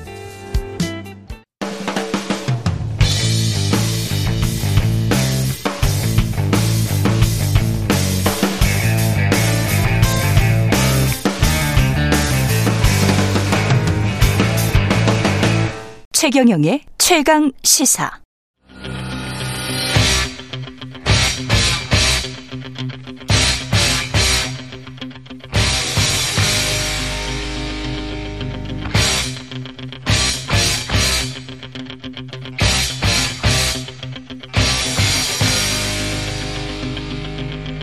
네, 답답한 정치 이슈를 팍팍 때려보는 시간입니다. 정치펀치 김재원 국민의힘 전 최고위원 나오셨습니다. 안녕하십니까? 안녕하세요. 최고위원 뭐 어, 보름 정도밖에 안 남았는데 거의 뭐 굳혀져 가고 있습니까? 어떻습니까? 아직 잘 모르겠어요. 잘 모르겠어요. 예. 그리고 네. 뭐 저 어, 대표 선거에 워낙 집중하기 때문에 네. 최고위원 선거는 그냥 뭐 open game 비슷하게 open game. 예, 계속 그러다 보면 아무래도 있어요. 인지도가 크게 작용하지 않아요? 김재원 전 그- 최고위원은 근데 이제 훨씬 나을 것 같은데. 그 부분은 이제 예. 어그 컷오프 할 때 작용한 거죠. 지금은 컷오프 할 때. 예, 지금은 오히려 어 여러 가지 그 뭐 당협 간의 어. 예, 저 당협의 또 분위기 또는 음. 뭐 지역적인 분위기 어 이런 쪽으로 많이 쏠리는 것 같아서 저도 뭐 가슴이 조마조마합니다. 아 그래요? 예. 네. 언론 분석에는 상당히 유력한 걸로 나와 있던데 조마조마 하실 것 제가 같지는 선거 않은데. 제가 선거 때 언론 분석대로 되는 거 한 번도 못 네. 봤어요. 절대 믿지 않으시는군요. 네. 예. 그 이준석 개라고 할 수 있겠습니다. 김용태, 허은아 어떻게 보세요? 그 좀 사위 안에 진입할 가능성 어떤 분들은 그렇게 이야기를 하시던데. 어, 뭐 가능성이야 어떤 후보든 있죠. 그리고 예. 이제 지금 문제 어쨌든 이슈를 그 주도하고 있기 때문에 음. 그리고 특이하잖아요. 이런 저 전당대회 이런 이런 과거에는 있지 않았거든요. 그렇죠. 그러니까 예. 어 언론의 주목을 받고 그것이 또 이제 유권자들에게도 관심을 불러일으키고 하기 때문에 음. 어떤 결과가 나올지는 뭐 저, 저도 음. 상당히 그 뭐 지켜보고 있는 상황인데. 이른바 이준석계가 두 명 들어갈 거다, 한 명 들어갈 거다. 어떻게 예측하십니까? 그것은 예측하기가 좀 어려워요. 그러니까 어, 지금 주목을 받는 것과 당원들의 표심을 자극해서 실제 투표를 하게 만드는 부분은 그렇죠. 조금 다른 것 같고 예. 지금 후보가 뭐 이준석 한 사람이 나머지 네 명을 일종의 음. 진열 상품으로 내세워 놓고 이걸 이제 팔고 있는 것처럼 그렇게 보이고 있거든요. 예. 이준석 전 대표가 계속 끼어들잖아요. 수시로. 예. 어, 이렇게 하고 있는 것을 당원들이 어떻게 볼지 어. 지금 관심이 있는 것을 어, 표로 연결시켜 줄지 아니면 전혀 다를지는 어. 어, 그것은 저 뭐 아직도 좀 미궁에 있다고 봅니다. 그렇군요. 네. 예. 이게 이제 어 그 주목을 끄는 효과는 상당히 저 받았지만 또 이제 이준석 전 대표가 대표 시절에 보여준 여러 가지 그 모습이 또 당원들의 선택에 영향을 미칠 수도 있거든요. 예. 네. 그러니까 이게 뭐 저 후보가 이준석이라는 저 그 상징으로 되어 버렸잖아요. 음. 천하람 후보가 어제 TV 토론에서는 상당히 선전했다 이런 언론 분석들이 나오고 있던데 그래 그랬습니까? 아니 저는 뭐 그 저 TV 토론 자체가 예. 과연 이, 이 당내 그 당대표를? 뽑기 위한 TV 토론이냐 어. 뭐 하는 데 대해서 좀 약간 의아심을 가졌어요. 그리고 예. 뭐 잘하고 못하고 보다 어쨌든 지금 후보가 천하람 음. 후보가 아니고 이준석 후보가 되어 있기 때문에 예. 천하람 후보는 아무리 무슨 일을 해도 그 그림자에 불과하다는 생각을 자꾸 갖게 만드는 것이 아. 그게 이제 천하람 후보가 극복해야 될 문제죠. 예. 자신은 오히려 이준석을 극복하기 위해서 여러 가지 모습을 보여주려고 하는 것 같은데 음. 그러면 그럴수록 이제 이준석 대표가 한 번씩 더 등장하잖아요. 음. 이제 그것이 아마 본인에게는 음, 제일 좀 과제일 거라고 생각합니다. 이런 경선이나 뭐 대선 다 마찬가지겠습니다만은 1위인 사람이 항상 공격을 받기는 받아요. 네. 예. 그래서 김기현 후보가 많이 공격을 받는 것 같은데. 네. 근데 김기현 후보가 어제 같은 경우에 그 날리면 바이든 이거는 네. 천하람 후보나 이쪽에서 파놓은 프레임에 본인이 그냥 들어간 것 같은 그런 느낌이 들더라고. 왜 그 말을 먼저 하지? 그런 생각은 했거든요. 저는 뭐 지금 이 전당대회 국면에서 그게 무슨 이슈가 되는가. 아, 의미가 예, 있느냐? 예, 중요한가. 이래 음. 생각을 했는데 그 이야기를 또 거듭할 필요는 없다고 봅니다. 그렇군요. 네. 울산 땅 투기와 관련해서는 지금 다른 후보들의 공세가 특히 안철수 후보 뭐, 뭐 센데 어떻게 보십니까? 어, 그 문제도 사실 이제 어그 우리가 이제 과거를 되짚어 보면 네. 김기현 후보가 울산시장 재직 시절에 음. 이제 울산시장 재선 선거를 앞두고 어 당시 문재인 청와대에서 여러 가지 수사 상황을 그 조성을 하고 그래서 이제 김기현 후보의 예, 김기현 시장의 재선을 막기 위해서 여러 가지 공작을 한 게 있거든요. 음. 그 중에 대표적으로 나온 이슈가 바로 이 건이었어요. 예. 그래가지고 김기현 어 당시 울산시장에 대해서 여러 가지 고발 사건 또 수사를 고발 사건에 근거해서 뭐 수사를 하고 압수수색을 하고 어 한 사건이 결국은 결론이 어떻게 됐냐면 그때 그 사건을 주도했던 당시 청와대의 그, 그 핵심 주모자들이 뭐 정무수석실부터 시작해서 민정수석실까지 여러 사람들이 이제 구속되거나 뭐 재판에 넘어간 그런 사례가 있잖아요. 예. 지금도 재판 중이거든요. 예. 뭐 김명수 대법원장이 이끄는 법원에서는 아직도 재판을 하지 거의 저 예, 진행을 잘 하지 않고 있어요. 그래서 음. 이 사건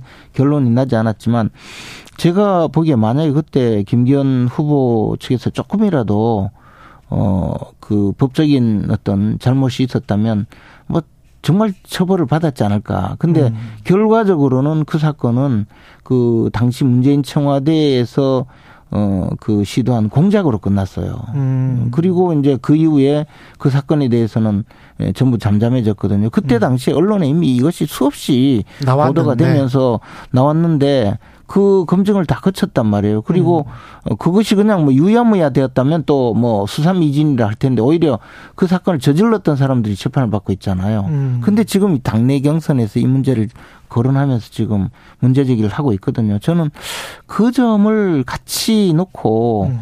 봤으면 하는 생각입니다. 결과는 어떻게 될 것 같습니까? 당 대표는 김기현 후보가 지금 이제 되나요? 이 분위기가 네. 어 한동안은 김기현 후보가 상당히 열세에 빠지는 분위기가 있었거든요. 현장 음. 분위기가.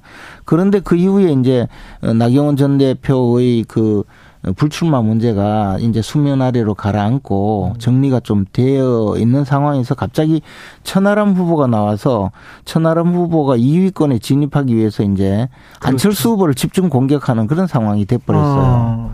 그러니까 현장에서는 상당히 이제 저 기대를 모든 안철수 후보가 또 이제 깔아앉는 모습을 보이고 있어요. 어. 그러니까 이게 이제 이 반사적으로 네. 김기현 후보는 안정권. 안정권으로 저 들어가 버렸죠. 만약에 이변이 나와서 천하람이 2위가 된다면 음.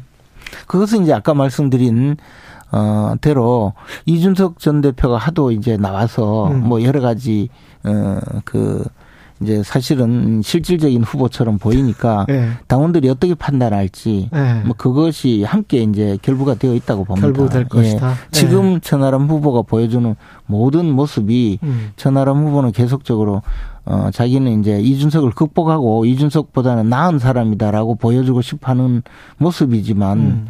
그러나 이제 이준석 대표가 더 설치니까 어 설친다는 말은 좀 죄송합니다만 더 이 전면에 나서니까 네. 이저 어, 사실은 천하람 후보의 모습이 잘 안 보이는 거죠. 그렇군요. 그, 그것이 이제 항상 문제가 되거든요. 예. 그럴 수도 있겠습니다. 우리 선거 때 나가면요. 예. 좀 그런 면이 항상 있어요. 저 주인- 사람 때문에 뭐. 주인공은 따로 있는데 예. 실제로 나온 사람은 따로 있는데 네. 예. 그게 오히려 뭐 distraction 효과가 있을 수도 있겠습니다. 그러니까 예. 이제 일정하게 뭔가. 천하람 후보는 사실 뭐 네. 전혀 어, 주목받지 못하던 분이었는데 음. 또는 뭐 허은아, 김용태 이런 분들도 전혀 주목받지 못했는데 예. 이 이준석 kids, 뭐 이준석의 아바타, 이 뭐 네. 이준석의 예, 어떤 저 가게무샤 이런 식의 그첫첫 출발이 그렇게 됐기 때문에 시선을 예, 분산시켜 상당 부분 이제 그 예. 부각되는 데는 성공했는데 그 이상으로 가려면 이제 조- 예. 조금 이제 시선 분산 다른 문제가 한다. 있겠죠. 예. 어제 김기현 후보가 최강 시사에서 공천 때 대통령 의견도 들을 것이다. 이거는 어떻게 받아들여야 돼요? 근데 그건 현실적인 이야기죠. 현실적으로. 현실적인 이야기다? 네, 현실적으로 대통령 의견을 어, 듣는 것은 뭐, 뭐, 현실적으로 당연한 이야기겠죠. 그런데 이제 음. 그것을 대통령의 어, 의견만 따라서 공천하겠다고 하면 이 공천관리위원회의 권한의 문제가 또 에, 다른 문제거든요. 지난 우리 21대 총선 때 보면 당대표인 김무성 전 대표가 사실은 당대표인데도 공천관리위원회 위원장의 그 전행을 막지 못하고 예. 어, 공천관리위원회의 전행을 막겠다고 하면서 도장을 들고 이제 어, 뭐 이른바 도장 들고 나르샤 사건이 벌어졌거든요. 예.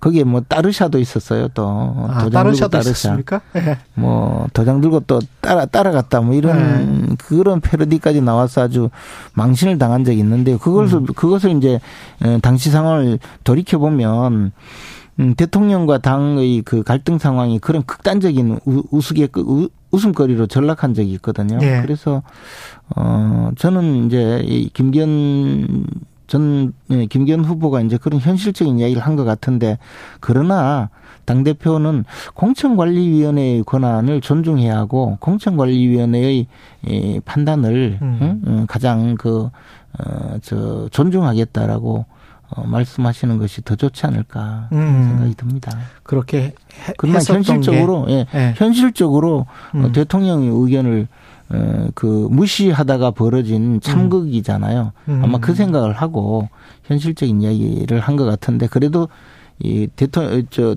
대통령 의견을 따른다라는 물어본다 이런 그 주장이 나왔을 때 공천관리위원회가 있기 때문에 예. 공천관리위원회의 권한과 판단을 존중하겠다라고 말씀하시는 것이 조금 더 어, 그 분위기에, 현장 분위기에는 맞지 않았을까 하는 생각이 듭니다. 시간이 별로 없어서 이 윤핵관이라는 이 단어가 갖는 이미지가 이 네. 경선 과정에서 더욱 더 약간 좀 부정적으로 변하는 것 같아서 좀 고심이 있을 것 같습니다. 나중에 총선 때도 그렇죠. 이, 게 어떤 작용을 네. 하지 않을까 걱정되실 것 그래서 이제 같기도 하고. 윤핵관이란 말을 처음 쓴 사람이 이제 결국 이준석 전 대표인데 쓰는 단계부터 어 이른바 그 아주 낙인 찍기로 음. 나쁜 그 감정을 넣어서 예.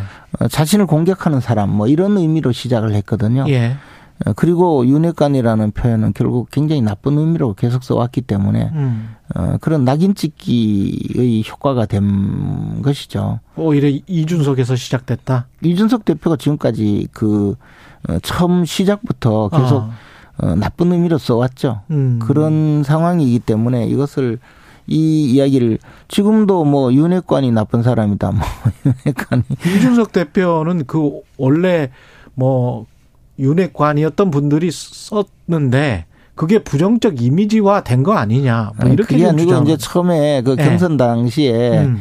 윤석열 측 핵심 관계자라는 저그 그 수식어를 달아서 음. 윤석, 윤석열 후보 측 핵심 관계자가 이런 말을 했다 하면서 이준석 전 대표를 당시에 이준석 대표를 공격하는 아. 그런 기사를 수차 게재를 했거든요. 그래서 이 윤석열 후보 측 핵심 관계자가 누구냐, 이른바 음. 윤핵관이 누구냐 하면서 계속 이준석 대표가 이제 공격을 하면서 시작이 됐거든요. 예. 이 말이 1분밖에 안 남았는데요. 야권 상황 짧게 이거 체포 동의안 네.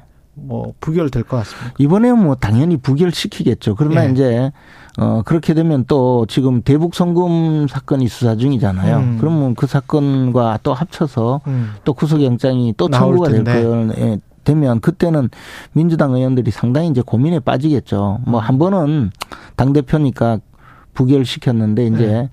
또 이것을 끌어안고 부결시키고 어, 나가면 아마 국민들로부터 당이 버림받을 것이다 이렇게 주장하는 분들이 점점 많아질 것이고 체포 동의안이 계속 부결되는 상황이 국민의힘 네. 입장에서는 thank you입니까? 이른바 헌정을 네. 무너뜨리고 음. 어 저 정치를 뭐 망가뜨리는 일이기 때문에 네. 그 장래에 좋은 일은 아니죠. 그러나 알겠습니다. 뭐 여기까지 죠 민주당이 망하는 일이니까 정치펀치 김재원 전 국민의힘 최고위원이었습니다.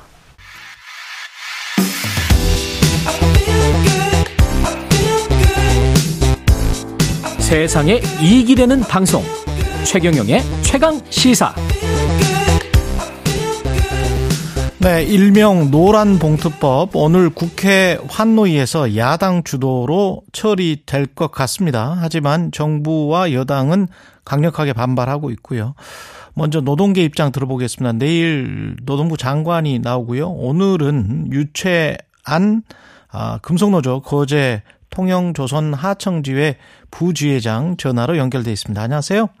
네, 반갑습니다. 유채환입니다. 예. 유 부지회장님께서는 뭐 시- 청취자 시청자분들이 잘 아실 거예요. 어떤 사진 때문에 그그 이후에 몸 상태는 괜찮으십니까? 완전히 회복되셨어요? 어, 최근에 단식을 해서 예. 회복이 덜 되었고요. 예. 그래서 회복하면서 일하고 있습니다. 아, 일은 또, 어, 계속 하시고 계시는군요. 그때 근데 손배 소송 당하게 됐죠. 네, 맞습니다. 대우조선 해양 파업 때. 그때 네, 맞아요. 스스로 이제 철창 같은 곳에 이제 스스로를 가두셨잖아요. 네, 맞습니다. 예. 그렇게 하면서 손배 소송 청구 어느 정도의 액수를 지금 요구를 하는 겁니까? 사측에서는?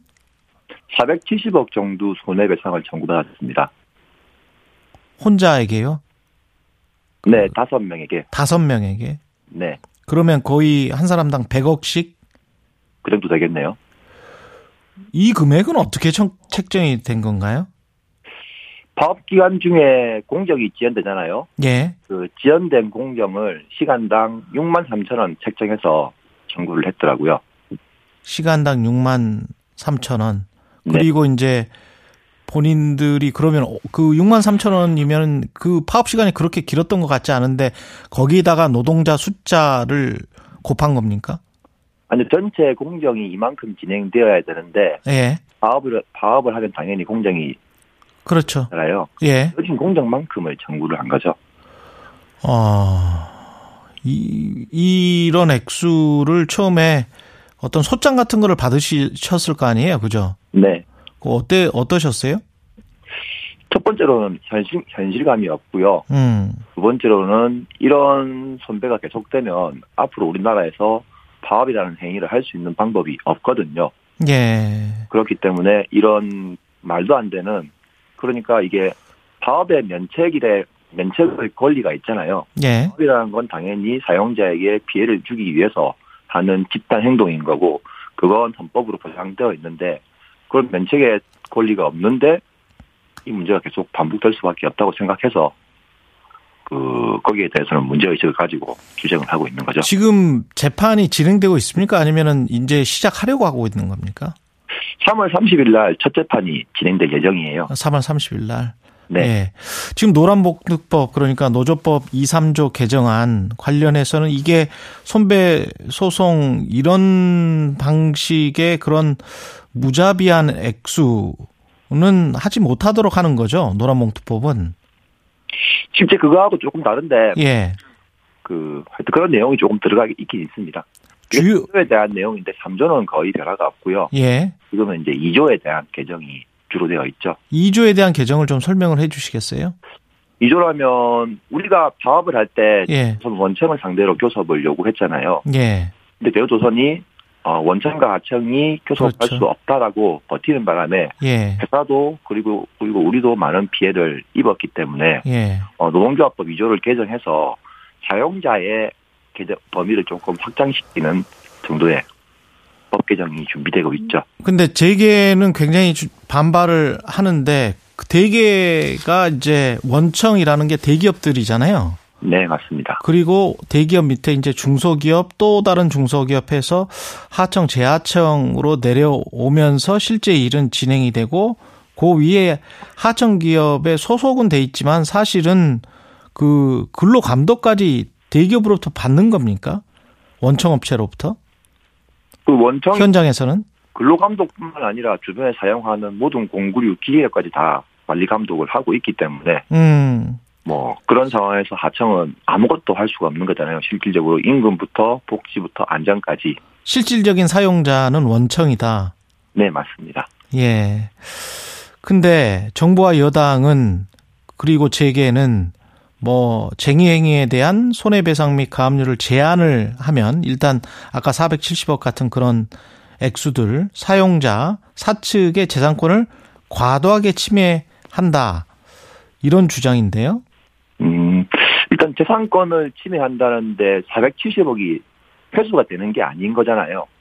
그렇- 재산권에 재산권을 사용하는데 좀 문제가 있는 방식으로 사용되고 있는 거고요. 아, 그리고 재산권을 침해한다는 건 기업의 무효인 거죠. 그럴 수도 있다는 음, 거고요. 노동권이 보장되지 못하면 이대로는 못 살겠다라는 건 비정규직의 현실인 거예요.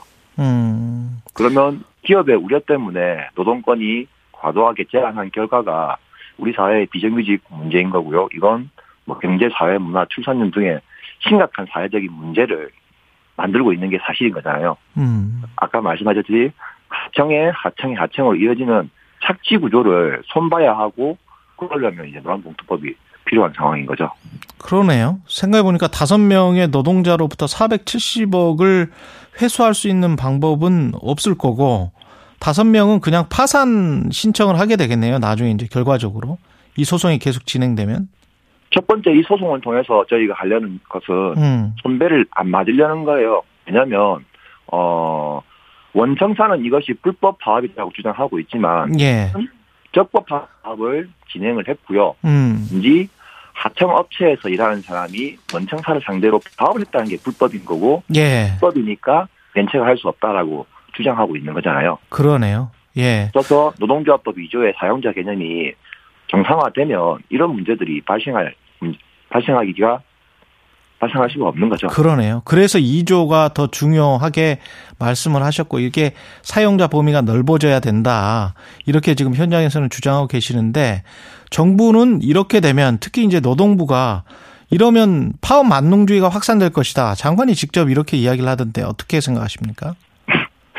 일단 기업이 손배 만능주의를 사용하고 있지 않습니까? 예. 파업이 그렇게 쉬운 일이면 이 파업을 법으로 보호할 필요가 없거든요. 실제 파업이 어, 굉장히 힘든 일이에요. 왜냐하면 임금을 포기하고 하는 일이고 시, 작하려고 해도 힘든 일이다. 파업을 하려고 해도. 예. 네, 맞아요. 음. 내고 해도 힘든 일이고 그렇게 파업을 준비해도 우리나라 법에서 합법적인 파업을 하는 게 불가능해요. 음. 근데 반대로 손배는 참 쉬운 일이거든요. 예. 470억 받으려고 하는 게 아니라 실질적으로 470억 손배를 진행하는 법률 비용도 회수하지 못할 가능성이 커요. 예. 월급으로는. 이 노동부 이정식 고용노동부 장관은 노사 갈등 비용이 커질 것이다. 이거는 뭐 아까 그런 이야기 파업 만능주의 노사 갈등이 빈번해질 것이다. 이것과 비슷한 이야기고 또 한 가지는 청년 일자리 기회가 줄어들 것이다. 네. 그래서 이제 자꾸 MZ 세대와 지금의 이제 기, 기성 노조를 자꾸 이제 대비시키면서 기성 노조 때문에 MZ 세대 청년들의 일자리 기회가 줄어든다. 이게 지금 어 정부의 주장인 것 같은데. 네. 어떻게 생각하십니까? 노동부 장관이 기업의 비용을 걱정하는데 청년들의 양질적인 일자리가 만들어지겠어요? 음. 양질의 일자리는 노동조합의 참여 없이는 기업의 양심으로는 만들어질 수가 없는 거고요. 음. 그러면 노동부 장관이라면 어, 기업의 양심에 맡길 게 아니라 현실에서 이 문제를 해결할 수 있는 방법에 대해서 제안이 먼저 필요한 거죠. 지금의 장관의 그 인식은 심각한 문제가 있다고 봐요. 정부가 기업의 비용을 걱정하는 상황에서 어떤 세대든 간에 양질의 일자리가 제공되거나 보장되겠느냐 그런 말씀이시네요. 네, 맞습니다. 예. 노란봉투법에 대해서는 장관은 법치주의 근간을 흔드는 입법이다. 이렇게 이제 정부는 굉장히 강력하게 비판을 하고 있고 거부권까지 행사할 가능성도 있는데 어떻게 보십니까? 국회를 통과해도 난항이 예상됩니다. 실질적으로 회사의 불법이 정부가 엄격하게 다스린다면 예. 노동자들이 그냥 한 달 벌어서 한 달 먹고 살 수 있는 상황이 만들어질 거고요. 음. 그럼 대부분 노동자들이 노동조합에 대해서 관심을 가질 이유가 적으시겠죠. 음.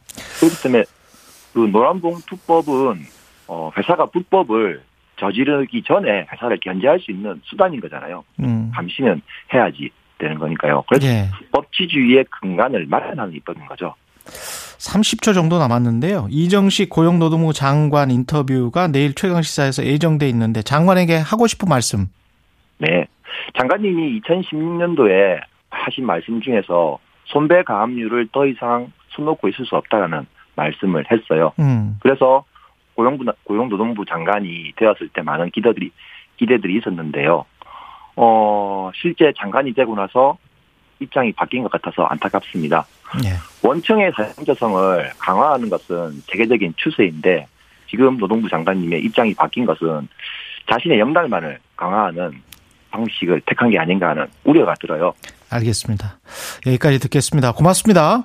네, 고맙습니다. 예, 지금까지 유채한 금속노조 거제 통영조선 하청주의 부지회장이었습니다. 네, 조계철님, 노동자가 없으면 기업이 살아남을까요? 주재훈님, 사측과 노조, 실과 바늘의 관계죠. 서로 존중하며 살아야 해요. 이런 의견 주셨습니다. 2월 21일 화요일 KBS 일라디오 최경영의 최강시사였습니다. 내일 아침 7시 20분에 다시 돌아오겠습니다. 고맙습니다.